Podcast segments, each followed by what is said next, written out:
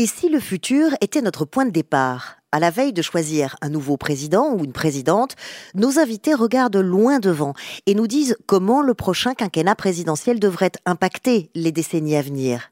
Bienvenue dans Futur, le rendez-vous politique qui imagine la France de demain, initié par Salesforce, leader mondial du numérique, et BVA, acteur majeur des études et du conseil.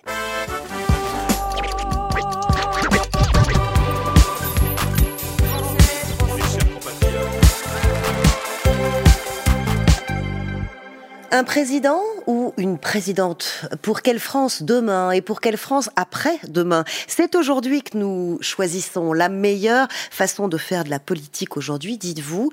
Euh, ce serait de la partager très largement. Alors c'est ce qu'on va faire euh, aujourd'hui euh, ensemble. On va regarder loin, devant euh, et librement. Nous verrons comment vous pensez une France plus juste, une France plus solidaire euh, avec les pays en développement, une ville plus heureuse, une université plus adaptée au monde de demain une entreprise plus engagée aussi, une société ouverte à tous les genres. À mes côtés pour en discuter, Adélaïde zulfikar directrice de BVA Opinion. Bonjour Adélaïde. Bonjour à tous, bonjour Najat Vallaud-Belkacem. Et nous partagerons sur ces différents sujets des données exclusives de sondage avec vous pour voir quel regard les Français portent sur ces thématiques, quelles sont leurs aspirations pour le futur. Et surtout, nous serons très heureux de vous entendre réagir à ces résultats de sondage. Et puis bonjour Christian, avec toi on prend du, du recul. On essaye. Najat Vallaud-Belkacem, bonjour.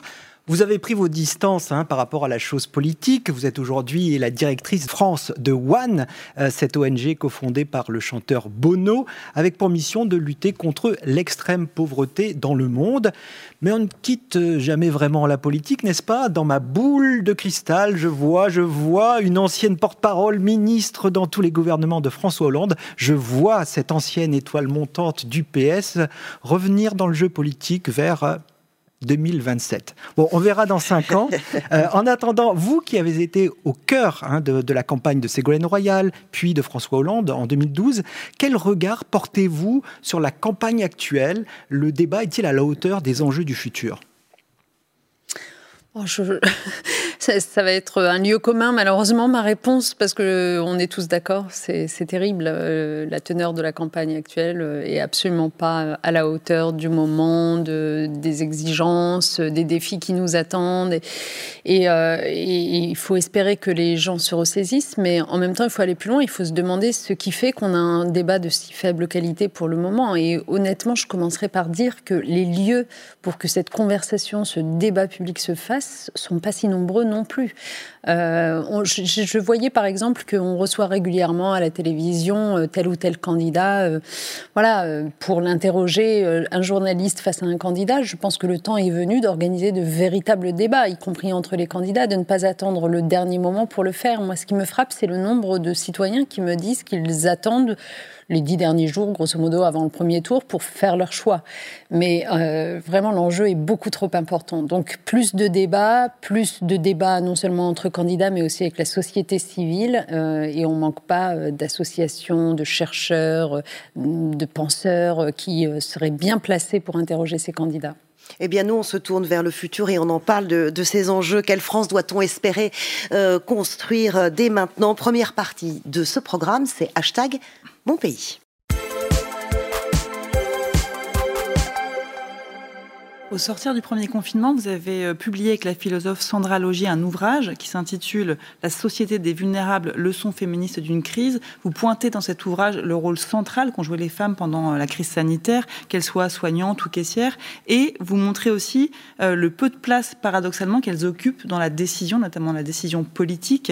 vous décrivez ainsi une échelle de valeur inversée, ce qui nous a inspiré une, une question de sondage. Nous avons demandé aux Français s'ils pensaient dans l'échelle des rémunérations, il faudrait prendre davantage en compte l'utilité sociale du métier, même quand il est faiblement qualifié Et la réponse est un grand oui.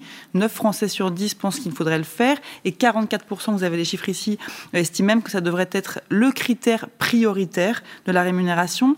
Alors, au-delà du constat partagé de l'intention qui est louable, euh, est-ce qu'on peut le faire concrètement? Et comment est-ce qu'on fait dans une économie mondialisée? Bien sûr qu'on peut le faire, et le fait que l'économie soit mondialisée ne devrait ne change rien à l'affaire, dans le sens où euh, ça me fait penser au commerce de proximité dont vous aurez toujours besoin finalement, même dans une économie euh, mondialisée. Euh, les coiffeurs, les épiceries, tous ces services qui continuent finalement à avoir un fonctionnement propre, qui n'est pas directement impacté par cette économie mondialisée où on va mettre en concurrence des individus interchangeables à l'échelle de la concurrence globale. Mais euh, sur des métiers comme ceux dont on parle, précisément, ce sont des métiers de proximité. Et je pense que ce qui est apparu vraiment euh, à l'échelle du confinement du Covid-19, c'est cette survalorisation, cette valeur incroyable qu'on accorde à la proximité. On a besoin de, euh, des soignants, évidemment, pour ce qui est de la vie biologique, on a besoin des caissières pour ce qui est de la vie sociale, on a besoin des euh, élus locaux pour ce qui est euh, de notre capacité voilà, à répondre à l'intérêt général. Et là où on voyait une défiance incroyable s'être creusée entre les citoyens et les institutions, en revanche, tout ce qui relevait de la proximité inspirait confiance. Donc je pense que on n'a pas à se laisser arrêter par euh, cette mondialisation qui serait un frein à euh, la façon dont on régit nos, Alors, je notre vivre ensemble. Je, parlais peut-être de l'économie qui aujourd'hui euh, donne la prime à la rentabilité, à, à l'argent, et donc du coup comment est-ce qu'on monétise en quelque sorte la valeur sociale d'un métier pour, le, pour mieux le rémunérer? Bah, d'abord, c'est une. Vous savez, très souvent, les organisations euh, syndicales et patronales sont amenées à se rencontrer pour euh, justement revoir la façon dont on catégorise les différentes échelles de salaire euh, des différents métiers. Donc, d'abord, il y a ces rendez-vous-là. Il y a ce que les pouvoirs publics peuvent imposer par eux-mêmes. Et les pouvoirs publics, par exemple, ont la main pour tout ce qui relève des fonctionnaires. Donc, parmi les métiers de première nécessité qu'on a applaudis, il y en avait beaucoup de fait dans les hôpitaux, par exemple, qui euh, relevaient du fonctionnariat. Donc l'État se doit de donner l'exemple, se doit aussi euh, d'avoir une impulsion auprès euh, des partenaires sociaux pour que une meilleure valorisation soit menée par ces derniers. et puis surtout, au-delà de, ces réformes et de ces mesures concrètes à prendre, c'est une bataille culturelle qu'il s'agit de gagner. C'est-à-dire qu'en fait, il faut revaloriser, pas seulement monétairement, mais aussi dans euh, la façon dont on en, parle, dans la culture, dans euh, euh, la façon dont on en parle aux enfants et aux élèves, par exemple, au moment où ils font leur choix d'orientation. Tous ces métiers qu'on a laissé se dévaloriser alors qu'ils sont le nerf de la guerre d'une certaine façon. Et justement, si on cesse de réfléchir en ces termes, hein, emploi peu qualifié égale petite rémunération, emploi hautement qualifié égale forte rémunération, euh, ça supposerait une révision, mais totale, presque une révolution copernicienne de notre modèle économique. La création de, richesses ne serait plus l'alpha et l'oméga hein, dans, le monde que vous imaginez. Est-ce que ça n'a pas un côté un peu utopique?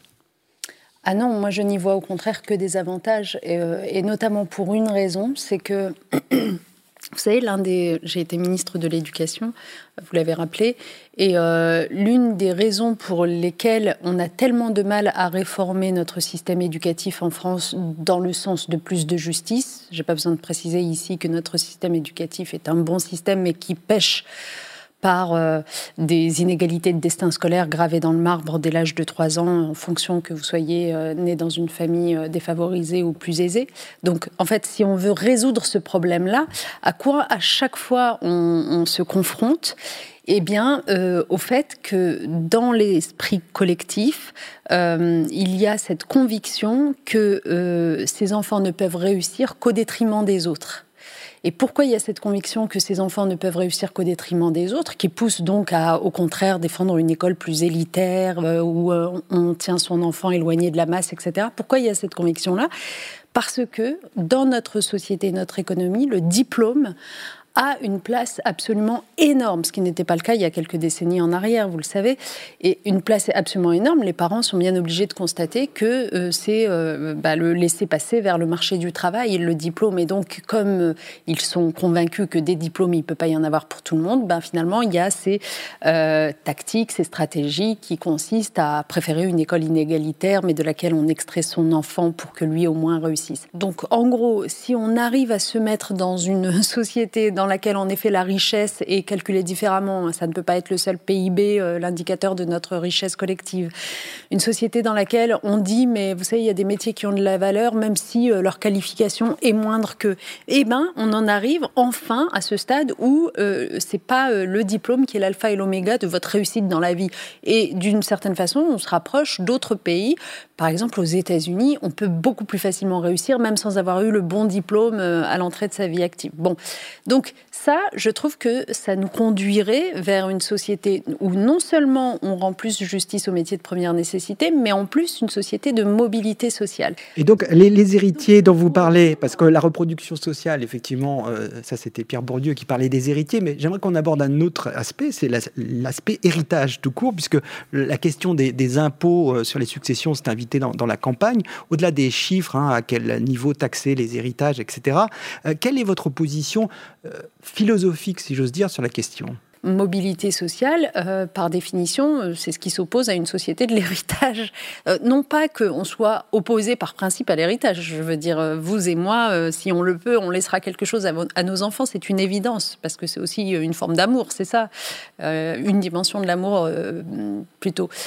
Mais le vrai sujet, c'est lorsque cet héritage est tellement considérable qu'on a l'impression que bah, finalement il, euh, il reproduit dans le temps des euh, richesses euh, qui n'ont pas été gagnées par un quelconque effort, qu'on se rend compte que les principaux milliardaires de notre pays sont d'abord milliardaires par héritage avant d'avoir créé quoi que ce soit. Bah, on se dit la moindre des choses, c'est en effet pour ces héritages les plus importants d'avoir un taux d'imposition qui soit juste et qui permette euh, à ces, euh, à ces fonds-là de venir contribuer à des services publics pour l'ensemble de la société française. Bref, la justice sociale, ça me paraît assez normal. Euh, continuons à parler de, justice et de solidarité avec les pays, euh, les autres pays, les pays étrangers. Najat Vallaud-Belkacem, l'objectif de One, euh, c'est de faire pression sur les, gouvernements des pays riches pour tenir leurs engagements en matière d'aide publique au développement. Alors, on, va s'arrêter un instant en chiffres sur l'aide publique au développement en 2020. quelques quelques données. regardez, la dernière loi nous dit que la France, avec 12 milliards et demi d'euros d'aide en 2020 conserve son cinquième rang parmi les bailleurs d'aide internationale. Classement très différent si l'on raisonne non plus en termes de valeur absolue de cette euh, générosité, mais en part relative de la richesse nationale euh, de chaque pays. Et là, c'est la Suède qui devient le pays le plus généreux avec 1,14% de son PIB consacré à l'aide publique au développement. On est très loin derrière, 0,53%. Objectif 0,7% en 2025. C'est un pari euh, sur le futur, évidemment, mais ce qu'il faudrait pas euh, commencer par changer de, vocabulaire? Est-ce qu'on pourrait pas remplacer les mots aide, développement, par les mots euh, coopération, partenariat? Si, je suis absolument d'accord avec vous. Et d'ailleurs, c'est ce qui nous revient le plus souvent, en effet, euh, de la part des, bah, pour le coup, des acteurs africains en particulier, hein, puisque vous savez, quand on quand on s'intéresse à l'extrême pauvreté dans le monde, évidemment qu'elle est euh, répartie dans beaucoup de régions du monde, mais c'est essentiellement en Afrique subsaharienne qu'elle perdure depuis des décennies et des décennies et que, au fond, euh, euh, se concentre notre action et notre plaidoyer. Donc, j'en reviens à ce que nous disent nos interlocuteurs africains. Pour le coup, c'est qu'ils en ont assez d'entendre parler d'aide et que qu'ils aimeraient que le continent africain, surtout le continent africain avec la France, mais de manière générale avec l'Europe. Je dis avec la France parce qu'il y a une relation particulièrement étroite, mais de manière générale avec l'Europe. Et une relation d'égal à égal où on se parle en effet en, partenaire et, euh, dans la coopération plutôt que dans l'aide. Mais une fois qu'on a dit ça, si vous me le permettez, euh, derrière, il faut aussi avoir conscience que ce dont a besoin, notamment l'Afrique subsaharienne, c'est néanmoins d'aide, c'est-à-dire qu'elle a affaire dans les différents pays en question à des États qui sont euh, des États sans argent, qui sont des États sans moyens, sans capacité à lever évidemment euh, la fiscalité, etc., qui permettraient de créer des services publics, euh, de venir en aide à la population, d'éduquer la population, de la soigner. Donc il s'agit bien pour nous, malgré tout, de nous poser la question d'une solidarité internationale.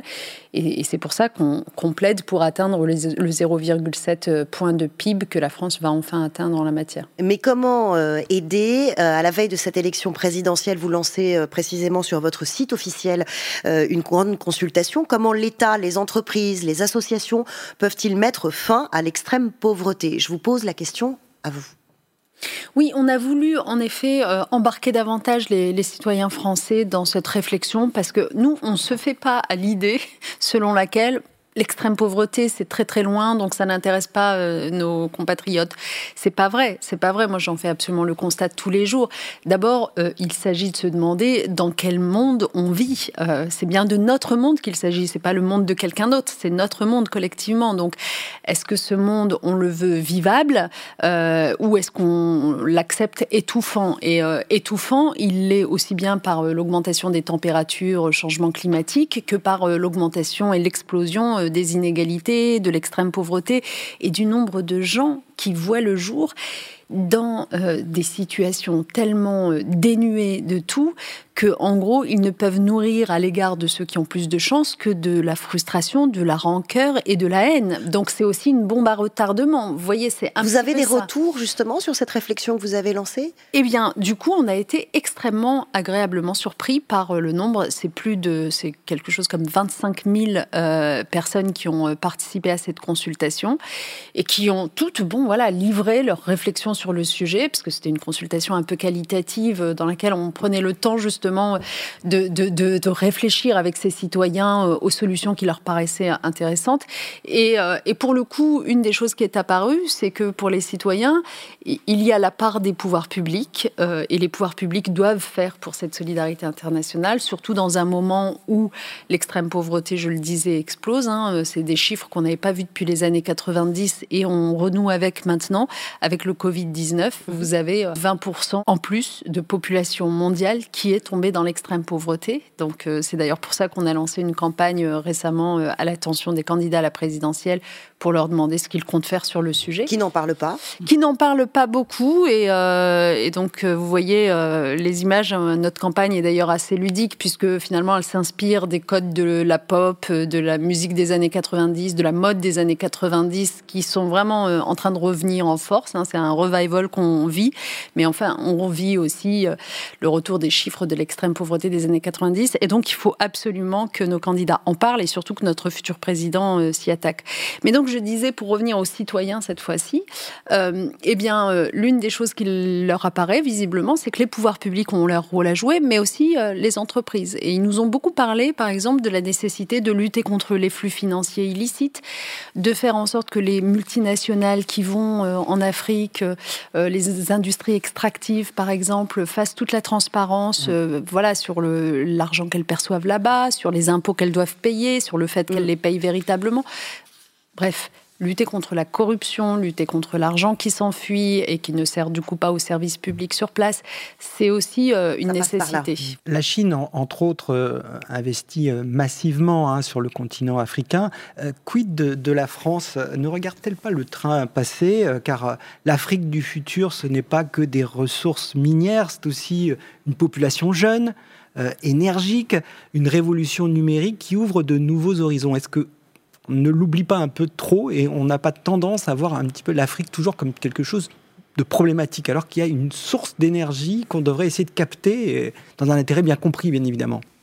Oui, moi je pense qu'il faut toujours marcher sur ses deux jambes et faire les deux parce que euh, d'abord moi je, constate que la Chine qui en effet euh, a beaucoup investi par le passé, euh, bah, en cette période de crise Covid, elle se désengage plutôt qu'autre chose. Donc c'est quand même intéressant de se dire que pour le coup, la solidarité ou en tout cas l'esprit de responsabilité face euh, aux besoins qu'ont euh, ces pays de capitaux n'est pas forcément là. De la même façon, quand on a mené une grande campagne, vous vous en souvenez peut-être euh, il y a un an de ça, pour que les créanciers des pays les plus pauvres acceptent d'alléger la dette des pays en question, le temps que ces derniers ben, utilisent cet argent pour soigner leur population et relancer leur économie. Eh bien, euh, un pays comme le nôtre a été au rendez-vous. Hein. Pour le coup, dans les discussions du G20, on n'a pas toujours eu euh, la même attention du côté de la Chine ou du côté des créanciers privés. Hein. Donc, euh, bon, il faut, il faut vraiment raison garder sur ces questions-là. Donc, on n'est pas non plus dans une si mauvaise posture, mais ce qui est vrai, c'est que dans notre récit, dans mmh. notre façon de parler de l'Afrique, il faudrait que plus souvent on mette en valeur, en effet, le fait que, euh, par exemple, je pense à tout ce qui est nouvelles technologies. Il y a énormément de, choses qui se développent en Afrique euh, parce que, bah oui, le numérique, le digital, euh, il y a un moment donné où c'est quasi la seule solution pour les questions d'éducation, pour les questions même de santé, pour les questions. Sans avoir besoin en plus de la phase industrielle, c'est ça qui est intéressant. De téléphonie, par exemple. Donc, c'est quand même, c'est vrai qu'on devrait en parler davantage et que ça changerait peut-être la vision que les gens ont de ce continent comme une opportunité pour l'avenir. Mais puisqu'on parle d'avenir et qu'on aime bien se projeter dans l'avenir euh, ici, l'élément démographique, il est très important. Si l'on pense à l'Afrique subsaharienne, euh, en 2050, euh, on aura tout simplement un doublement de la population par rapport à aujourd'hui, 2,3 milliards d'habitants, nous dit l'ONU, alors que dans le même temps, la population européenne, elle stagne. Autrement dit, la pression démographique ne va pas décélérer, bien au contraire. Adélaïde, tu as des éléments là-dessus. Oui, alors surtout parce que la, question de l'immigration s'est invitée dans la campagne. C'est certes pas le sujet de préoccupation prioritaire des Français, euh, ça on, le voit bien dans nos enquêtes, mais néanmoins, euh, on le mesure dans nos enquêtes préélectorales, on est à peu près à un électeur sur deux, 46%, qui nous dit aujourd'hui que la question de l'immigration est un sujet qui va compter beaucoup dans son choix de vote. Donc un électeur sur deux, c'est quand même beaucoup. Donc ça veut dire qu'il faut, euh, qu'il faut peut-être apporter des réponses. Est-ce que vous pensez que l'aide publique au développement peut permettre de ou à minima de réguler ces flux migratoires qui euh, suscitent chez certains de nos euh, compatriotes une, certaine inquiétude En tout cas, il y a une chose qui est certaine, c'est que euh, on ne quitte jamais son pays de gaieté de cœur. Enfin, je, veux dire, c'est une évidence. On le quitte parce que parce qu'on voit ses enfants mourir de faim, ou on le quitte parce qu'on est victime de guerre ou de violences absolument insupportables. Donc, par définition, on revient à la notion d'interdépendance que je développais tout à l'heure. On ne peut pas être indifférent ici à ce qui se passe là-bas, parce que ce qui se passe là-bas, de toute façon, si on le laisse se détériorer à ce point-là, la famine, la guerre, pour aller vite, les atteintes aux droits humains, a des répercussions directes sur nous, sous forme euh, notamment de fils de réfugiés. Donc c'est vrai que bah, l'une des solutions, si on veut anticiper un petit peu ces situations-là, c'est évidemment d'aider ces pays à avoir une protection de leur population, pas simplement monétaire, hein, d'ailleurs pas simplement sociale, euh, mais aussi euh, en termes de droits humains. Les droits les plus élémentaires. Bien sûr, les droits les plus élémentaires, c'est-à-dire que en fait, ce qu'on attend d'un président, pour le coup, dans un pays comme le nôtre, c'est aussi qu'il porte ces valeurs universelles de la France que sont le respect euh, des droits, de la dignité, lorsqu'il est en discussion avec euh, des chefs d'État qui, par ailleurs, sont des tyrans. Donc voilà, donc c'est à la fois sur la question de s'alimenter, s'éduquer, se soigner, mais c'est aussi sur la question d'une dignité, d'une capacité à se projeter euh, dans l'avenir pour ces populations. Et c'est clair que ce sera l'une des réponses au fil de réfugiés qui, parfois, mettent la pression sur un certain nombre de, de sociétés. Même si je voudrais quand même dire une chose euh, à ce sujet, c'est que euh, je ne suis en revanche jamais favorable à conditionner l'aide publique au développement mm. Mm. à euh, l'arrêt de toute immigration, etc., comme c'est parfois le cas dans certains discours plutôt à droite, voire à l'extrême droite, que je ne partage pas. Parce que je pense que l'aide au développement, elle est faite pour vraiment aider non pas un État, non pas un gouvernement. Je veux dire, quand on va aider euh, la Zambie ou l'Ouganda, le sujet, c'est pas le gouvernement ougandais euh, ou zambien, c'est vraiment la population la plus pauvre au sein de ce pays, qui n'est pas aidée précisément par son gouvernement. Donc si on lui dit, ah ben non, on va cesser de t'aider parce que ton gouvernement n'a pas pris les mesures utiles mm. pour euh, mettre fin à l'immigration, en quoi on l'aide? C'est une double peine. Najat Vallaud-Belkacem, changeons de sujet si vous le voulez bien. Euh, parlons de la ville du futur que nous voulons. Vous avez été élu local à Lyon, vous avez eu un temps euh, la responsabilité de, la ville quand vous étiez ministre. Euh, vous savez donc que les grandes décisions d'urbanisme engagent sur le long terme. Pour le meilleur et parfois pour le pire. Le pire, ça a parfois été ces immenses cités euh, de banlieue anonymes et sans âme. Et pourtant, dans les années 60, tout le monde s'en réjouissait au moment des premiers coups de pioche. Et par exemple, à Lyon, que vous connaissez bien, en 1960, quand était inaugurée la première cité HLM de la ville. 384 logements ont été terminés 11 mois après la pose de la première pierre. Au cours de la visite qui précéda la cérémonie, le maire put constater que tous les éléments de confort avaient été réunis dans ces appartements. Les lignes modernes et simples, si agréables à la vue, ont transformé l'aspect de Lyon. Tous souhaitent que derrière ces façades, les Lyonnais vivent heureux et en paix. C'était la cité Mermoz. Najat Vallaud-Belkacem, une réaction C'est émouvant. Hein Ce sont les images d'archives sont euh, généralement touchantes. Mais euh, oui, d'abord, d'abord, je trouve qu'on parlait des sujets à cette époque-là d'une autre façon. Oui. Tous les édiles souhaitent que les habitants vivent heureux derrière ces murs. Enfin, c'est quelque chose qu'on n'entendrait plus aujourd'hui. euh, et, et, puis oui, vous avez raison. Euh, fut un temps où finalement un HLM, ça correspondait à une certaine idée du progrès social. Et si on voulait vous montrer cette archive, c'est justement pour euh, se dire qu'on ne compte plus les plans villes, les plans euh, banlieues, euh, à, l'aune des erreurs du, passé. Comment repenser la ville? Bien sûr, il y, aura toujours des quartiers riches, des, quartiers pauvres, mais comment faire pour qu'il n'y ait plus ces gouffres presque infranchissables au sein de villes même, des gouffres sociaux? Bah, Vaste programme, comme dirait le général. Non, non, mais en fait, plus le temps passe, et, euh, c'est intéressant d'ailleurs parce que. Hum, je suis désolée parce que je procède beaucoup par incise. J'espère que je suis pas trop longue. Mais, euh, mais euh, d'une certaine façon, la crise du Covid-19 et les confinements qu'on a connus, le fait qu'on se soit retrouvé finalement sans interaction sociale auquel on était habitué, m'a totalement conforté dans l'importance que j'accordais déjà avant à la notion de mixité sociale. Mm je, lui accorde encore plus de valeur maintenant à cette notion. C'est-à-dire qu'en fait, je pense que vraiment, le secret, euh, la clé de tout, c'est le mélange des gens. Euh, et que le problème, à contrario, c'est évidemment tout ce qui euh, crée un système de ghetto, de, ségrégation, où les gens ne se rencontrent pas.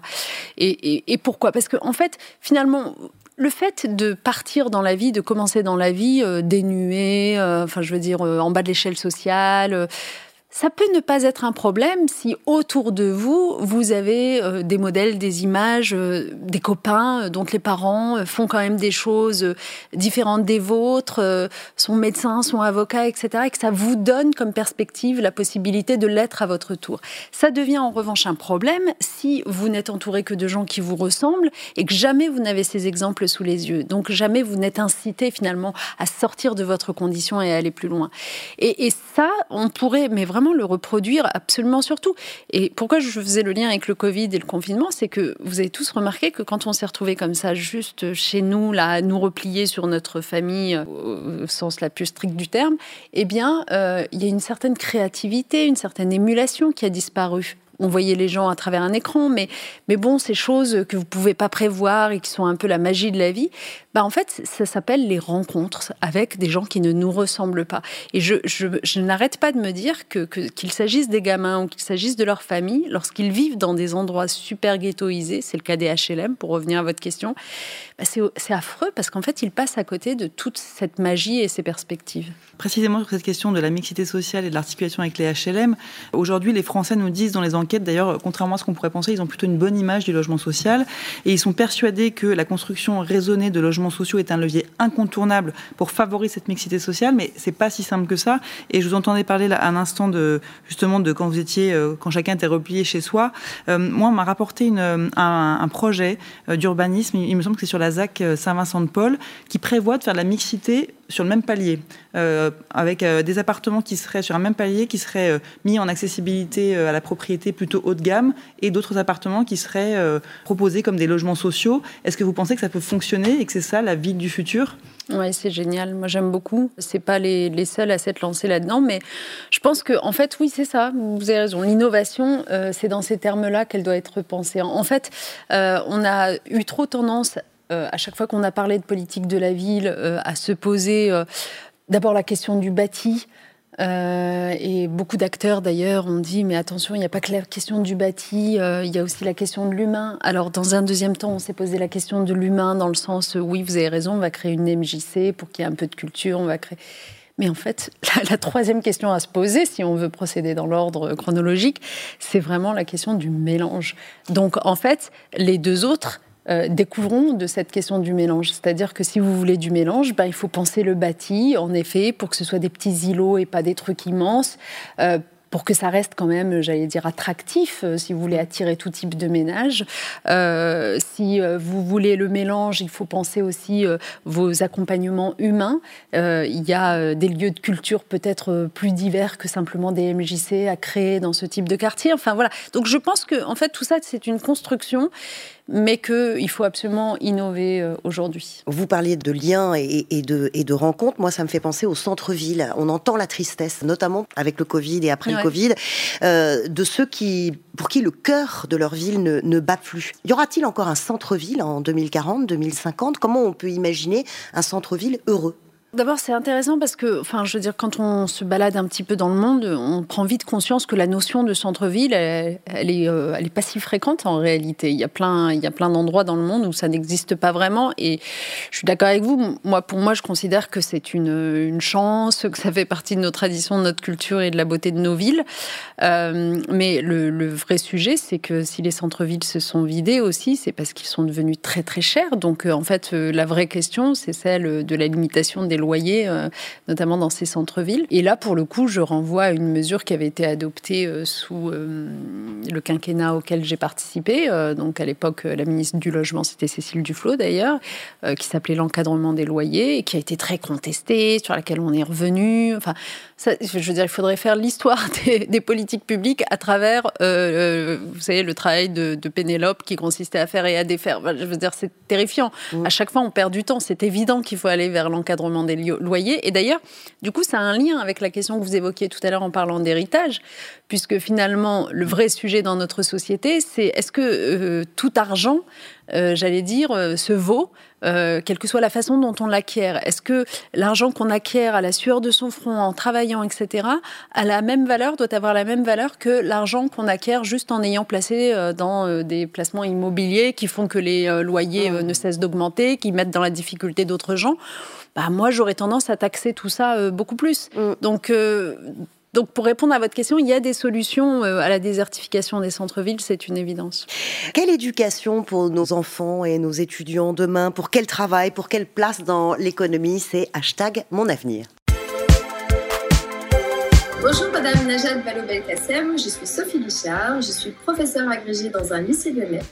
Je suis également la créatrice du site mathenvideo.fr qui présente 1600 vidéos de mathématiques. J'ai également introduit le numérique il y a plus de 10 ans dans mes cours pour répondre à un problème de gestion d'hétérogénéité. Ceci m'a pris énormément de temps de création. Voici ma question. Comment permettre aux profs de développer leurs pratiques pédagogiques en y incluant ces nouvelles technologies afin de leur permettre d'accompagner au mieux les élèves d'aujourd'hui dans cette société en pleine évolution? Je suis très contente euh, de faire votre connaissance, Sophie. Et puis, euh, je suis très contente de vous avoir entendu et expliquer tout ce que vous faites. Ça a l'air super. Je vais aller voir d'ailleurs votre site. Euh, d'autant que j'ai des enfants qui parfois sont un peu fâchés avec les maths. Donc voilà, je vais aller voir ça tout de suite. Moi, je, je suis.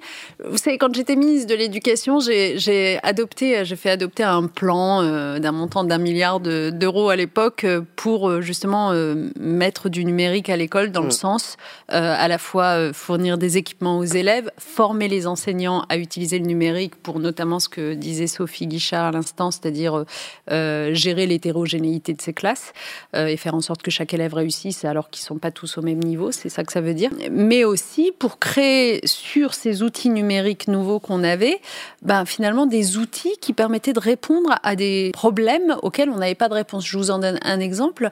Les enfants qui, sont, qui souffrent d'un certain nombre de 10, euh, la dyslexie, la dyspraxie, etc., eh bien, euh, les outils numériques, en fait, permettaient euh, de leur fournir finalement des, solutions qui les amenaient au même niveau que le reste de leurs camarades. Donc, en fait, le numérique au collège notamment, c'est quelque chose d'extrêmement important qu'on a essayé d'introduire, mais qui ne fait pas l'unanimité. J'en viens tout de suite au fait que tout de suite ça a fait polémique, évidemment, parce que vous avez. Mais aujourd'hui, on a nos enfants vont plus vite que, que, les profs et les ministres. Eux, ils vont écouter des tutos sur YouTube euh, et ils préfèrent leurs profs sur YouTube parfois, leurs profs de maths justement, que euh, leurs réels profs de maths. Donc, est-ce qu'il n'y a pas urgence à carrément imaginer un financement massif public de ces nouvelles méthodes numériques? Ah ben alors là, vous prêchez une convaincue. Hein. Enfin, je veux dire, moi, je suis d'accord avec vous. Mais y compris hors de l'école. Ah mais, mais, bien sûr, mais juste, je, voudrais vous dire une chose quand même que tout le monde ait bien conscience des blocages euh, auxquels on fait face, c'est que en fait, quand euh, j'ai fait adopter ce plan, j'ai quand même eu beaucoup beaucoup de résistance sur le mode. Mais vous n'y pensez pas. Nos enfants sont déjà très souvent, trop souvent devant des écrans. Euh, ne mettez surtout pas d'écran à l'école. l'école doit rester en mode avion, etc. Et en fait, je pense que c'est une erreur d'analyse. Je veux dire, chacun pense ce qu'il veut, hein. mais moi aussi, j'en ai assez que mes enfants passent du temps devant les écrans, on est bien d'accord. Mais justement, je pense que la meilleure façon de contrer cela, c'est de faire en sorte qu'on apprenne à utiliser le numérique euh, à l'école. Et puis ensuite, euh, honnêtement, si ça peut déboucher sur le fait que quand ils regardent les écrans, y compris à la maison, ce soit pour regarder des vidéos YouTube de professeurs de mathématiques, je vais vous dire, moi je préfère ça plutôt que voilà d'autres d'autres usages. Donc oui, oui, absolument. Je pense que les pouvoirs publics, franchement, ça c'est une, euh, demande à faire euh, aux candidats à la présidentielle. Bon, je ne peux pas le faire sur tous les sujets, mais je vous suggère de le faire. Je pense que les pouvoirs publics devraient, à partir donc euh, de l'élection qui vient, se lancer dans un grand plan d'investissement numérique sur les questions du savoir de manière générale pour développer en effet tout l'accompagnement éducatif de nos enfants, mais aussi une forme de formation continue pour tous ces adultes qui, post-Covid-19, ont décidé de se reconvertir. Il y a énormément de choses à faire. Euh, en tout cas, les Français, eux, ils ont euh, leur idée sur euh, le rôle, la mission et même la responsabilité du prof de demain. Oui, la mission, les missions. D'après notre sondage exclusif aux yeux des Français, elles sont nombreuses ces missions parce que quand on leur a demandé ce, que devaient faire les enseignants pour préparer les jeunes à l'entrée dans le monde adulte, eh bien ils ont eu beaucoup de mal à départager les items de réponse qu'on leur a soumis. On a une hiérarchie qui est pas très écrasée, mais il y a quand même une mission qui arrive en première position, citée par 6 Français sur 10, c'est le fait de transmettre des valeurs de respect, d'égalité. Est-ce que c'est pas un peu comme si on demandait aux enseignants de construire les fondations de notre maison commune, de la société? Est-ce que c'est pas un peu lourd comme responsabilité la transmission des valeurs? Vous savez que c'est très important ce sondage, hein, honnêtement, parce que parce que ça veut dire que quelque chose a évolué dans l'opinion publique. Pour euh, avoir souvent regardé euh, les enquêtes d'opinion sur euh, le sujet de l'éducation et du rapport des Français à l'éducation, j'en ai conscience, moi. Parce que d'habitude, c'est les savoirs fondamentaux qui seraient arrivés en premier. Et là, c'est la transmission des valeurs. Ça veut dire que quand même, depuis quelques années, il y a ce sentiment qui s'est installé de perte de, de repères, au fond, évidemment nourri par les angoisses liées au terrorisme, aux attentats de 2015, tous les questionnements autour à la fois de la laïcité, de l'identité, etc. Et qui euh, finalement pousse les parents à espérer que l'école bah, fasse aussi le travail de, cohésion. Et, là, j'ai envie de dire oui. Alors moi, j'ai été en plus une ministre qui portait beaucoup ces sujets-là. Je me souviens notamment qu'au lendemain des attentats euh, de janvier 2015, j'avais organisé toute une mobilisation de l'école sur la question de la transmission notamment de la laïcité euh, et des valeurs de la République. Donc oui. Mais à nouveau, ne faisons pas reposer sur les épaules des simples enseignants, des seuls enseignants, euh, les questions euh, de cohésion euh, de notre nation. C'est pas possible. Il faut que d'autres viennent mm. aider dans cette démarche. Et les autres en question, on a parlé de villes, de ghettoisation, etc. Bah, c'est déjà les politiques publiques en matière de logement qui doivent faire se mélanger davantage la population. Sinon, les gamins, ils n'y croient pas à vos libertés, égalité, fraternité. Deuxièmement, euh, on parle beaucoup de la nature du débat public pendant cette campagne présidentielle. Pardon, mais si à longueur de temps à la télévision, on n'assiste que à un concours de propos extrémistes, bah non, en fait, les, gamins, ils y croient pas au fait qu'il faut se considérer tous comme égaux et, se respecter, etc., euh, etc. Donc, en fait, c'est euh, à chacun d'entre nous, responsables politiques, médiatiques, observateurs, qui a une voix au chapitre, de se dire en permanence, au fait, je suis écoutée par des gamins là. Moi, personnellement, je me le dis. C'est ce qui rend parfois ma, parole peut-être un peu, euh, on va dire, empoulée, mais c'est parce que je me dis, je suis écoutée par des gamins. Donc non, je ne vais pas me laisser aller à la moindre passion qui me traverse.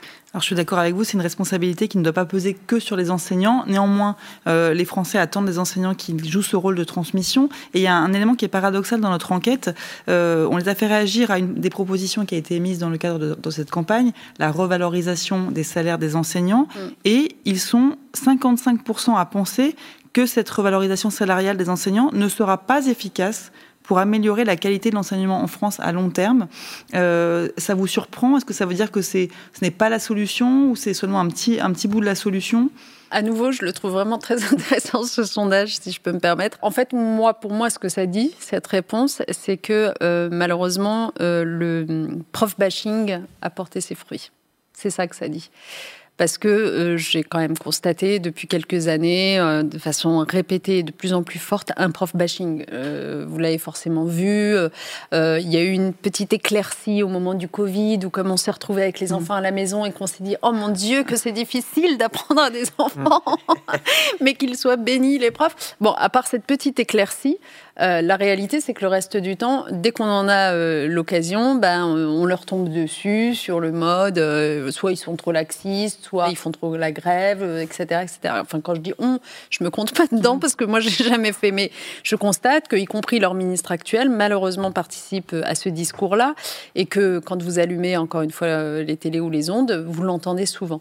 Eh bien, ça, bah ça, a un impact direct sur euh, l'opinion publique qui, à la fin, se dit euh, non, mais c'est bon, c'est pas ceux qui le, le, le, méritent le plus, qui en ont le plus besoin. Alors que la vérité, c'est que si, si, si, si, ils en ont absolument besoin. De toute façon, je vais vous dire, l'école a besoin de moyens supplémentaires. Elle a besoin de moyens humains et elle a besoin de revalorisation euh, des salaires des enseignants, ne serait-ce que pour que le, la place de l'enseignant dans la société soit aussi revue à la hausse. Mm. Parce que honnêtement, aujourd'hui, vous avez des enseignants, j'en discutais avec l'un d'entre eux récemment, c'est pour ça que je me permets, euh, c'est sa phrase à lui euh, et pas moi, qui me disait, mes, mes, élèves, là, au collège, ils me demandent combien je gagne par mois. Bon, moi, comme je suis honnête en tout, j'ai fini par leur donner le montant de mon salaire et ils m'ont rionné, quoi. Ah non, mais monsieur, non, mais enfin voilà, sous-entendu, euh, ça peut même expliquer une forme de, déconsidération ou d'absence de respect de la part des élèves. Mhm. Donc c'est un sujet qui est vraiment un sujet majeur. Najat Vallaud-Belkacem, comme vous aimez bien les, archives, surtout en, noir et blanc, on a décidé de vous faire plaisir. Une autre archive,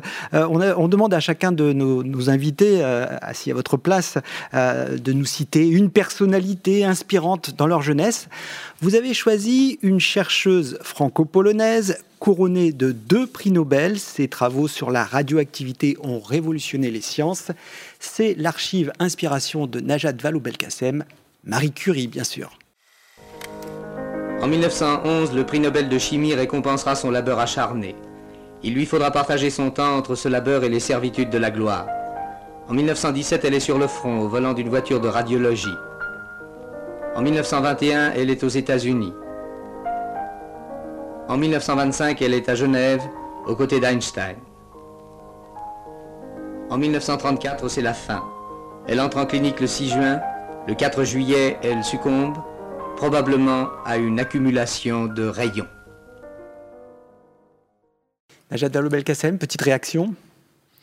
Je trouve ça très émouvant, évidemment. De toute façon, moi, ce personnage m'a toujours fasciné parce que hum, bon, c'est pas simplement les deux prix Nobel. C'est en fait, euh, si je devais formuler la chose qui me frappe en elle, c'est mais comment une femme déjà mm. venant d'ailleurs, donc de Pologne, euh, épouse euh, d'un maître, en, en l'occurrence Pierre Curie, qui lui-même sera nobelisé arrive à se faire une place quand même dans un domaine comme la science. Alors, elle a été euh, la première enseignante euh, euh, à la Sorbonne. et donc, effectivement, mm. alors c'est une transition que toute trouvée pour parler de, l'université. récemment, Emmanuel Macron a dit qu'il souhaitait une réforme systémique des universités. Il veut qu'elles soient plus professionnalisantes, ce sont ses termes. Il juge intenable un système avec des droits d'inscription très bas, mais avec un taux d'échec massif. Comment selon vous, adapter l'enseignement supérieur au monde de demain? Je vais commencer par une chose très simple, c'est que on vit dans des euh, sociétés du savoir. Euh, je veux dire, on ne peut pas imaginer, à mon sens, une seconde que ce soit dans l'intérêt de la France ou de n'importe quel pays d'avoir moins de diplômés de l'enseignement supérieur. Enfin, franchement, il faut être complètement euh, à l'ouest, à mon avis, pour le penser une seconde. On a besoin de plus de diplômés de l'enseignement supérieur. Donc déjà, je m'étonne d'une chose, c'est que euh, l'objectif, l'ambition euh, de, d'augmenter la proportion de la population ou d'une classe d'âge qui est diplômée de l'enseignement supérieur est disparu des radars. C'était une ambition que nous portions, hein, puisque nous disions à l'époque 60% d'une classe d'âge doit être diplômée de l'enseignement supérieur, 60% au moins. Mais cet objectif a complètement disparu depuis 2017, on n'en parle plus. Et au contraire, c'est plutôt une politique malthusienne qui est menée, puisque avec la réforme Parcoursup en particulier, ben, l'idée c'est de dire tout le monde ne peut pas aller à l'université, euh, ça n'a pas de sens, etc. Et donc on va boucher l'entrée euh, devant l'université. Et ça, c'est une catastrophe. En plus, quand vous regardez à l'échelle mondiale, mais je veux dire, tous les pays sont dans la démarche inverse qui consiste à avoir plus de diplômés. Pourquoi plus de diplômés? Pas simplement pour le destin individuel de, ces gens. Enfin, je veux dire, c'est évident, pensez à l'échelle toujours de votre enfant. À votre avis, c'est mieux qu'il soit diplômé ou c'est mieux qu'il ne le soit pas? Moi, je pense, je raisonne basique. Hein. Donc, pas simplement pour le destin individuel de, des, enfants concernés, mais aussi pour le destin collectif de la nation. C'est-à-dire que les défis qui nous attendent aujourd'hui, les gros, gros, gros défis, hein, on parle beaucoup du changement climatique, mais on pourrait parler aussi euh, du numérique, on pourrait parler de la financiarisation de l'économie, on pourrait parler enfin, de tout, quoi, de, la dimension mondiale, en effet mondialisée de tant de nos activités ce type de défi-là, vous ne les relevez qu'avec des gens qui ont été euh, formés, qui euh, ont euh, pu voilà, faire valoir des compétences, etc. Et c'est un sous-investissement que de ne pas leur laisser la possibilité d'être diplômé de l'enseignement Oui, mais dans le même temps, vous disiez vous-même, il n'y a pas que le diplôme qui est synonyme de, réussite, et aussi on, a un système français d'excellence qui repose encore, malgré tout, sur une poignée de grandes écoles, un système qui est critiqué pour être encore bien trop euh, élitiste. Euh, est-ce que ce système, il est voué à mourir? Comment fait-on pour que ce soit professionnalisant, comme disait euh, Christian? Demain, comment on peut inventer ce nouveau chemin vers la réussite qui soit évidemment plus égalitaire, plus juste je sais que cette opinion-là existe, mais je ne fais pas partie des gens qui souhaiteraient voir disparaître les grandes écoles, par exemple. Moi, je pense en fait qu'il faut de la diversité qu'il faut de la diversité. Mais ce dont je suis absolument convaincue, c'est que euh, pour tout jeune qui, une fois le bac en poche, souhaite continuer, on doit évidemment lui permettre de mm. continuer. Euh, en fonction de ses appétences, de sa vocation, etc., cette continuation se fera soit en grande école, soit en université, soit en IUT, en BTS. Enfin, je veux dire, il y a aussi l'aspect professionnel, évidemment. Et ce que la puissance publique doit faire, c'est investir ces différents lieux, mm. grandes écoles, universités, BTS, IUT, etc., avec autant d'attention et de valeur accordée et de reconnaissance, donc en termes financiers, en termes de discours, en termes de récits, et pas créer elle-même par la façon dont elle les gère des inégalités. Or, aujourd'hui, je veux dire, euh, de façon évidente, euh, l'État dépense beaucoup plus d'argent pour ces grandes écoles, par exemple, qu'il n'en dépense pour son université, qu'il n'en dépense mm. pour euh, ses IUT, BTS. Et ça, c'est un problème. Donc, moi, je, je suis pour qu'on en finisse avec le malthusianisme et qu'on investisse réellement dans l'enseignement supérieur. Alors on a parlé de, l'école, de l'université. Euh, ces jeunes, à un moment donné, euh, ils arrivent sur le marché du travail. Que leur offre euh, l'entreprise Mais surtout, quelles sont leurs attentes à eux? Je pense par exemple, vous en avez sûrement entendu parler au manifeste pour un réveil écologique. Il a été signé par plus de 33 000 étudiants. Beaucoup font partie de très grandes écoles d'ailleurs. pour prendre leur avenir en main, disent-ils, et réveiller les consciences. en gros, pour résumer, ils refusent de travailler pour des entreprises qui ne répondent pas à leurs valeur. Maintenant, c'est plus l'entreprise qui choisit les jeunes diplômés, c'est l'inverse. C'est les jeunes diplômés qui choisissent leur entreprise. Euh, l'entreprise de, demain, elle doit être acteur du changement ou elle est condamnée à mourir? Oui, honnêtement, je pense qu'elle n'a pas vraiment le choix euh, mm. aujourd'hui, mais. Mais euh, inutile de tenir un, un, discours catastrophiste en fait, parce que c'est dans son intérêt complet, quoi. C'est une évidence, euh, notamment pour cette raison d'attraction ou pas des jeunes compétences. Mhm. Je confirme totalement et empiriquement euh, ce que vous venez de dire, c'est-à-dire que en fait, euh, et le Covid-19 a été encore un déclencheur supplémentaire, le nombre de gens qui sont demandeurs de sens à ce qu'ils font dans la vie professionnelle et qui sont demandeurs de, de, sens du côté de leur entreprise, d'éthique du côté de leur entreprise, est extraordinaire. Et, moi, je constate en effet que des gens n'hésitent pas à quitter, des, y mmh. compris des postes de cadre aujourd'hui, plutôt bien payés, etc., pour préférer se mettre à leur compte, euh, pour penser les choses autrement. Je constate aussi que dans des secteurs tout entiers, euh, vous avez des remises en cause. Je pense par exemple au secteur du textile, euh, sur la façon dont ça fonctionne, la façon dont ça produit, où ça produit, dans quelles conditions, la façon dont ça fast fashion, la façon dont ça surconsomme, la façon dont ça déverse les déchets.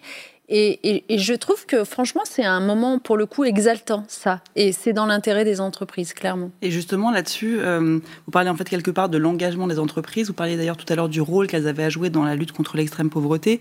Euh, on a réalisé une étude récemment pour la Fondation Jean Jaurès euh, et la Massif qui dit en quelque sorte il n'y a pas d'engagement, il n'y a que des preuves d'engagement. Je m'explique. Aujourd'hui, les jeunes en particulier nous disent que les mots ne suffisent plus. Ils sont 6% seulement à considérer que quand un dirigeant d'entreprise prend position dans les médias, ce n'est pas une preuve suffisante. Ce qu'ils veulent, c'est que l'entreprise revoie complètement son système de valeurs, son, échelle de valeurs, et avec notamment tout ce qui concerne euh, les relations avec ses parties prenantes, comme par exemple le refus de travailler avec euh, des fournisseurs qui ne respectent pas euh, certains engagements.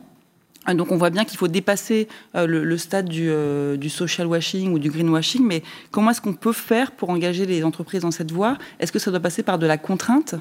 Alors moi, je, pense que c'est deux choses en réalité. C'est euh, des consommateurs qui sont plus exigeants. Enfin, on a parlé aussi mm. évidemment des employés. Et c'est vrai que le rôle des employés est important des employés, donc des consommateurs qui sont plus exigeants. Mais à la fin des fins, si vous voulez que ça change, c'est quand même des pouvoirs publics qui agissent.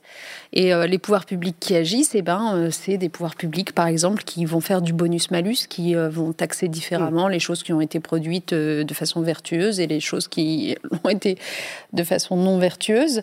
Mais je, je, encore une fois, ce que j'aimerais, ce que je demande souvent, parce que j'ai souvent l'occasion d'en discuter avec un certain nombre d'entreprises, pour le coup, c'est qu'elles n'attendent pas cette sanction venant des pouvoirs publics et ce bonus-malus et ces, mécanismes de taxation, euh, encore une fois, c'est leur intérêt vital que de changer. Si je peux me permettre, j'en ai fait une expérience extrêmement intéressante, parce que je suis assez engagée à, travers, euh, à côté de mes activités dans la question des réfugiés.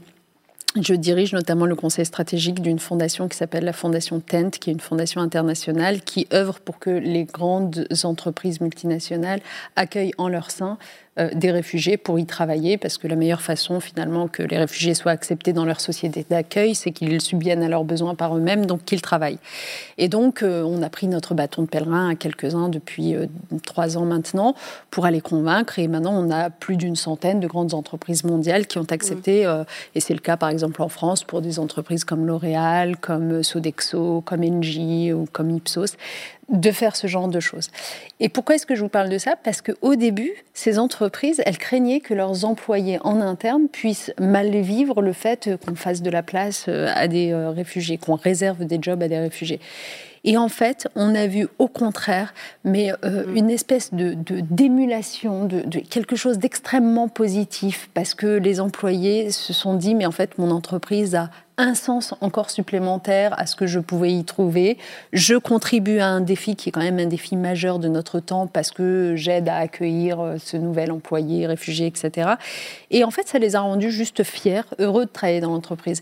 Donc euh, voilà, sur des sujets même très délicat, soi-disant, euh, en termes de, de débat passionné, eh ben, vous avez du positif qui en ressort auprès de vos employés.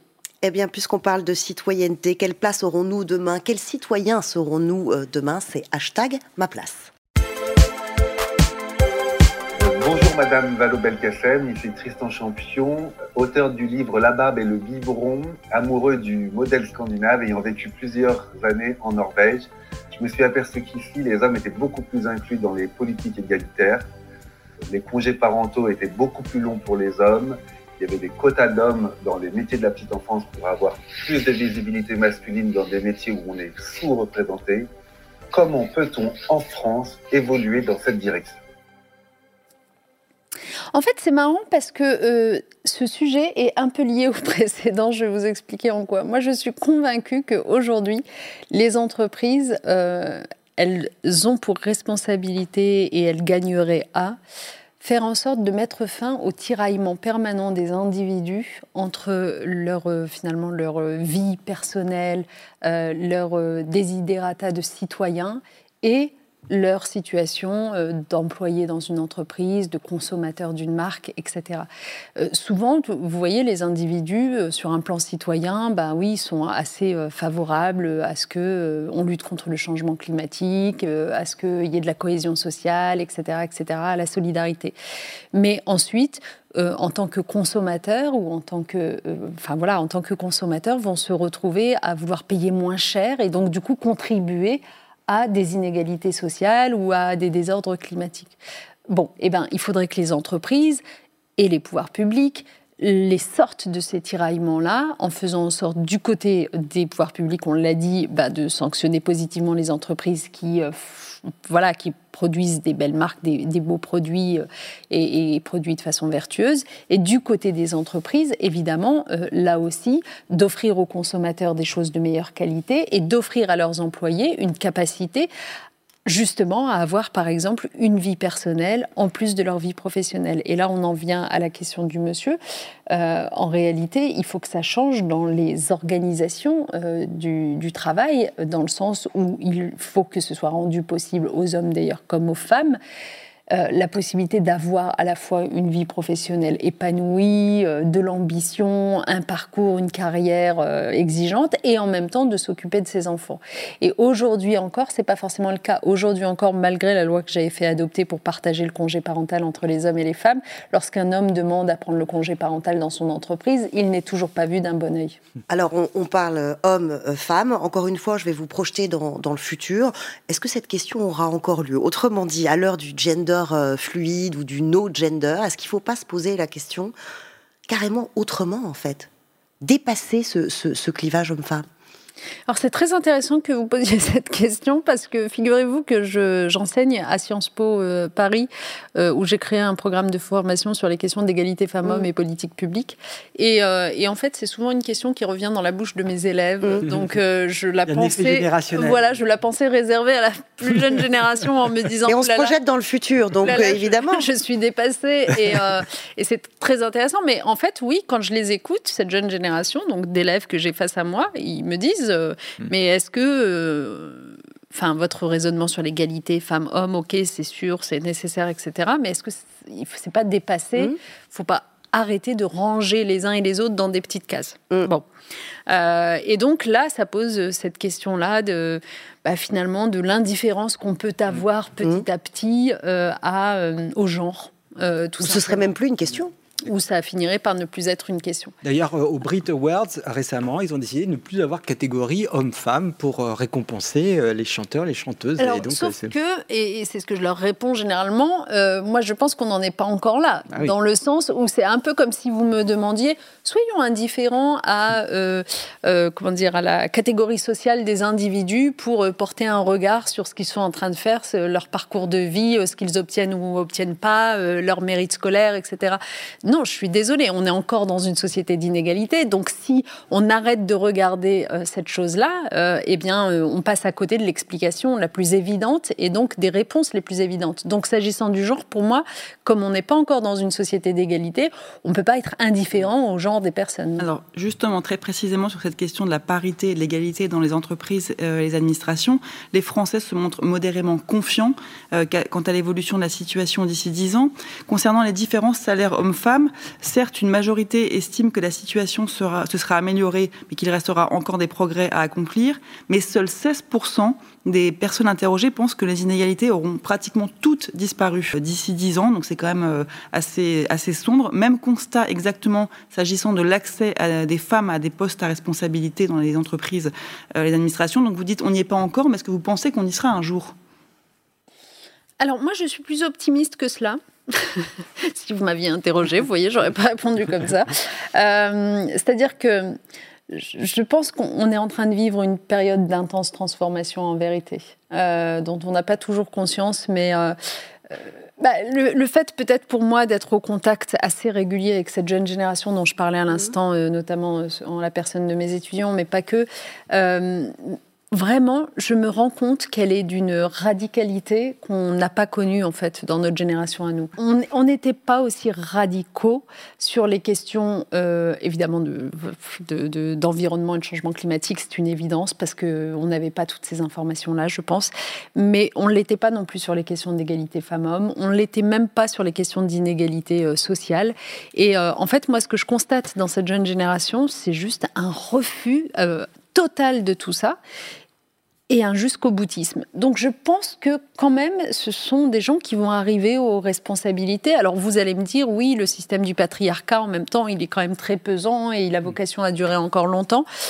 Mais je trouve que, euh, mine de rien, euh, le phénomène MeToo euh, et d'autres et d'autres affaires ont quand même provoqué cette accélération. Justement, à ce jour, la France n'a pas encore eu de présidente de la République. quant au Premier ministre... Oui, mais on n'a jamais eu autant de candidates. oui, mais on verra si une des candidates pourra devenir présidente.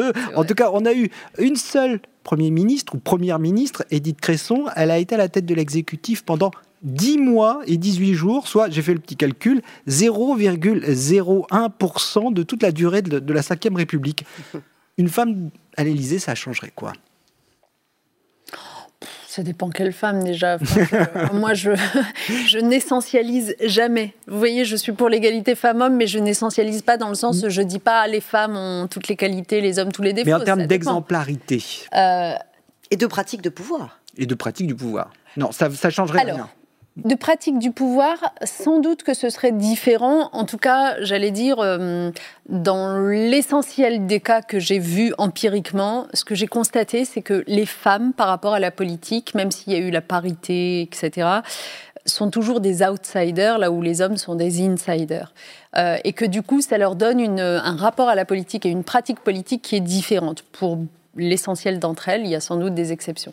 Euh, cette pratique différente, c'est quoi? C'est que, étant des outsiders, ne considérant pas comme euh, évident, comme acquis le fait d'accéder aux responsabilités, puisque en fait euh, très longtemps on n'en a pas eu, eh bien elles ont un rapport au pouvoir qui n'est pas le rapport de l'omniscience, le rapport de, enfin voilà, de la condescendance, de la verticalité, du jupitérisme, etc. Mais bien au contraire, de la coopération, de la remise en question très très régulière de soi-même, euh, de l'humilité, du fait que quand euh, on perd une élection, ben, naturellement on en tire les conséquences et on s'en va, on se casse, j'allais dire, et on se maintient pas, euh, vous voyez, à toute force. Voilà. Donc en fait, c'est vrai que je trouve qu'il y a une pratique politique des femmes qui est quand même différente de celle des hommes dans beaucoup de cas. Bon, après, est-ce que, est-ce que celles qui sont aujourd'hui candidates à la présidentielle correspondent encore à ce portrait? Je ne sais pas, mais mais c'est possible qu'il y ait plus de démocratie participative, par exemple? Adélaïde, au moment où l'on doit faire euh, un, choix et pas des moindres, c'est-à-dire qui va engager la France pour cinq ans et même pour plus, tu signes avec la sociologue Anne Muxel un livre qui est très politique puisqu'il parle d'engagement.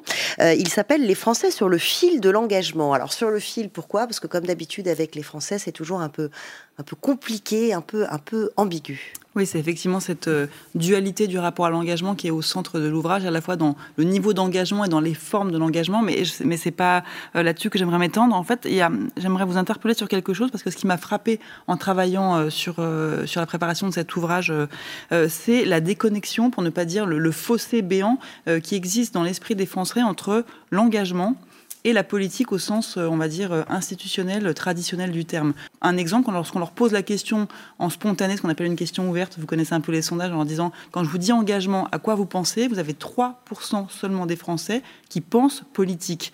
Euh, donc ma question, pour vous, elle est la suivante. Voilà, on, voit bien que d'un côté, il y a une énergie bouillonnante dans la société civile, mais comment est-ce qu'on réconcilie cette envie d'engagement avec l'engagement politique, avec, avec la politique? Alors, c'est très intéressant parce que figurez-vous que je. Euh, il se trouve que je fais partie d'un certain nombre de dynamiques qui sont en cours, qui consistent à créer des académies de toutes pièces pour former des gens qui ne sont pas de l'univers politique au code de la politique afin de leur permettre de se présenter à des élections. Vous en avez peut-être mm. entendu parler, l'Académie des futurs leaders, le Collège mm. citoyen, Open Politics. Enfin bon, mm. il y a plein de choses qui émergent comme ça, qui notre pays en foisonne, qui disent en fait quelque chose d'intéressant, c'est que bah, il y a des citoyens que, qui finalement se disent oh là là, bah, puisqu'ils m'ont tous déçu, je vais y aller moi-même. voilà. Euh, et, donc je me retrouve souvent, euh, voilà, dans des jurys de, de, de, de sélection pour, euh, voilà, prendre les gens qui vont être formés dans ces académies-là, et puis aussi à contribuer aux formations en question. Et une chose m'a frappée en discutant avec beaucoup de ces gens, ils sont donc généralement soit issus des ONG, soit boulangers, soit, enfin voilà, ils vraiment pas de rapport direct avec le, milieu politique, c'est que la plupart d'entre eux me, disent euh, bah alors moi mon souhait c'est de me présenter aux prochaines législatives par exemple mais euh, en ne passant par aucun parti euh, en indépendant etc et au bout d'un moment je leur dis mais enfin vous avez conscience que vous vous mettez quand même beaucoup de bâtons dans les roues quand même parce que c'est quand même très compliqué déjà dans l'absolu la politique mais si en plus, vous rejetez complètement toutes les règles installées, et notamment le fait de passer par un parti politique, bah, finalement, vous vous isolez encore plus et vous vous affaiblissez encore plus. Donc, il vaut mieux quand même jouer avec les règles du jeu. Et je pense que, euh, en fait, le sujet qu'on a en ce moment, c'est que toutes ces règles du jeu sont affreusement déconsidérées aux yeux de beaucoup. Euh, et moi, je redis ici que les règles du jeu, c'est ce qu'on en fait si par exemple vous investissez un parti parce que vous avez fini par constater que c'est celui qui se rapproche le plus de vos idéaux et de vos valeurs, euh, et que vous y venez euh, à plusieurs, vous vous emmenez avec vous 10, 15, 20 personnes, vous pouvez influencer la ligne, la façon euh, d'être de ce parti et cesser simplement de vous désoler en vous disant tous les partis sont nuls. Donc je pense que en fait, euh, il manque peut-être cette pédagogie qui consisterait à redire aux gens que la politique, c'est ce qu'ils en font.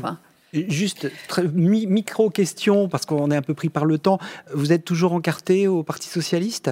Moi, je suis toujours encarté. Parce que vous savez que le Parti Socialiste peut être mortel. Comment faire pour ne pas subir le même sort que la SFIO en 1969 Très rapidement, si vous le pouvez. Ben, précisément, le lien avec mon précédent propos, c'est euh, par un renouvellement euh, considérable des forces vives du Parti socialiste, en l'occurrence. Certains voudraient que euh, carrément euh, on en change le nom, enfin un peu comme si c'était une marque, vous voyez, comme si on était dans le secteur privé. Je ne sais pas, moi je trouve qu'il y a quand même une belle histoire, que c'est quand même euh, assez rassurant de se dire que par le passé on a emporté des combats, eu des conquêtes, gagné de nouveaux droits grâce à ce parti-là. Donc il faut la conserver cette histoire et ce récit, mais c'est les forces vives qui doivent être notamment rajeunies. Alors, depuis le début de cette émission, euh, on parle français, jusqu'à preuve euh, du contraire. Et est-ce qu'en 2050, on parlera encore euh, français? Il y a quelques esprits chagrins qui voudraient nous dire que la langue française est menacée, mais les chiffres nous disent le contraire. Regardez, le français est avec l'anglais la seule langue parlée sur les cinq continents, langue officielle dans 32 pays, cinquième langue mondiale par le nombre de locuteurs, avant l'arabe, après l'anglais, le mandarin, le hindi et l'espagnol. À l'avenir, toujours selon l'Organisation internationale de la francophonie, le nombre de francophones devrait tripler d'ici 30 ans et notre idiome deviendrait ainsi la troisième, voire la deuxième langue internationale. Euh, L'Afrique, elle, on, en a parlé déjà beaucoup aujourd'hui, comptera plus de 90% de jeunes francophones de 15-29 ans. Euh, vous qui, justement, euh, vous occupez de cette collaboration à, à, travers le monde, Najat Vallaud-Belkacem, le français, cette langue archipel, c'est une vraie opportunité pour l'avenir C'est un soft power pour la France? Bien sûr. Mon Dieu, mais mm. bien sûr. Mais pour ce faire, il faut quand même qu'on euh, soit malin. Et on ne l'est pas toujours. C'est-à-dire ben, euh, je, vous en donne un exemple. Euh, tout à l'heure, je disais que j'étais très investie dans la question des réfugiés. Un jour, je me retrouve dans un camp de réfugiés au Kenya, le camp de Kakuma, qui est le plus grand camp du monde, je crois, de réfugiés. Euh, et là, euh, je, voilà, je discute avec des populations qui ont fui euh, chacune tous les pays limitrophes du, du, Kenya, qui sont tous plus ou moins plongés dans des crises. La plupart de ces populations sont anglophones, venant de pays anglophones, mais il y a des francophones. Et je constate dans le camp que euh, eh bien, vous avez des universités euh, euh, de pays anglo-saxons, etc., qui ont quand même essayé d'apporter un peu d'éducation, un peu de culture dans ce camp pour permettre à ces réfugiés quand même de s'éduquer et tout ça. Et que s'agissant de ceux qui parlent le français, ils n'ont accès à aucun document, à aucun matériau, à aucun effort qui vienne ben, finalement de pays francophones, à mm. commencer par la France ou d'universités francophones. Et ça, ça m'a vraiment choqué. Je me suis mm. dit, mais en fait, finalement, ces populations réfugiées qui, pour qui c'est déjà difficile se retrouvent plongées dans un camp dans lequel on parle tout le temps en anglais et même pour s'éduquer et se cultiver, en fait, ce qui, les, aides fournies par l'extérieur ne sont qu'en anglais. Mais c'est là qu'il faut faire jouer la francophonie. Mhm. Donc je pense qu'on pourrait faire mieux, franchement. Alors comme nous sommes très futuristes dans cette émission, je voulais finir par euh, une question en français de l'an 2050. Euh, je me lance. Najat, penses-tu, eh oui, euh, le vouvoiement aura, aura disparu, hein, Penses-tu être un jour head of state de la France? Car il faut que je te dis, le, subjonctif, ce oh, sera de l'histoire ancienne. Ici, Yel, ça remplacera le on, hein, trop, trop masculin. Yel pense que le futur t'appartient. Alors, euh, plus sérieusement, et en français de, l'an 2022, est-ce que vous êtes inquiète ou optimiste quant à l'avenir français maintenant. voilà, exactement. Concernant l'avenir de notre belle langue.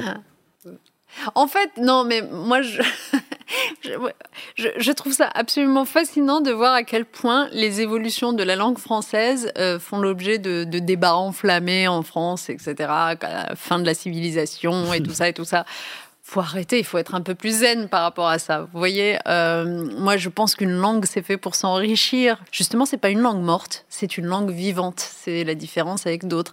Donc, euh, comme c'est une langue vivante, ce qui est absolument magique, c'est qu'elle euh, reçoive des choses d'autres pays, d'autres cultures. Et ce qui est absolument magique, c'est aussi qu'elle puisse suivre l'évolution des mœurs. Donc, je sais pas ce qu'il faut penser du Yel. Honnêtement, j'ai pas d'avis extrêmement tranché sur le sujet. Euh, mais ce que je sais, c'est que euh, c'est plutôt une bonne chose que quelque part des gens se demandent comment est-ce que la langue peut rendre plus justice aux deux composantes de l'humanité que sont les femmes et les hommes, peut-être à un moment donné en neutralisant, comme on le disait tout à l'heure, la dimension de genre. Je pense que c'est une réflexion qui est intéressante et que d'autres observateurs se lancent là-dessus à bras raccourcis en disant mais c'est la fin du monde, ça me fait généralement plutôt rire. Ici à Futur, euh, vous l'avez vu, on a hashtag ma France, hashtag euh, mon avenir et hashtag ma place. Euh, à vous de jouer, Najat Vallaud-Belkacem, hashtag ma France rêvée.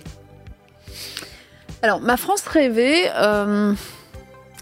En fait, moi, je l'aime bien cette France, je l'aime bien ce pays, donc euh, je lui changerai pas énormément de choses. Je, je, le garderai, mais en le mélangeant, en mélangeant sa population. Vraiment, je reviens à ce que je disais tout à l'heure. Je pense que justement, on est un pays qui est fait d'une multitude, d'une diversité. Vous savez, euh, je ne sais plus qui disait, euh, la France, c'est euh, plusieurs France cousues entre elles. Il y a un peu de ça encore aujourd'hui dans notre pays. Eh bien, il faudrait juste que ça se mélange un peu plus. Merci beaucoup, Najat Vallaud-Belkacem. Merci à tous. C'était le futur de Najat Vallaud-Belkacem. Merci à vous. Merci à tous pour votre écoute. Si cet entretien vous a plu, n'hésitez pas à le partager avec vos proches. Laissez-nous vos commentaires et un maximum d'étoiles sur toutes les plateformes d'écoute de podcast. Et surtout, retrouvez vite tous les invités de Futur en vidéo sur la chaîne YouTube de Salesforce et sur le site présidentiel 2022 de BVA. À bientôt!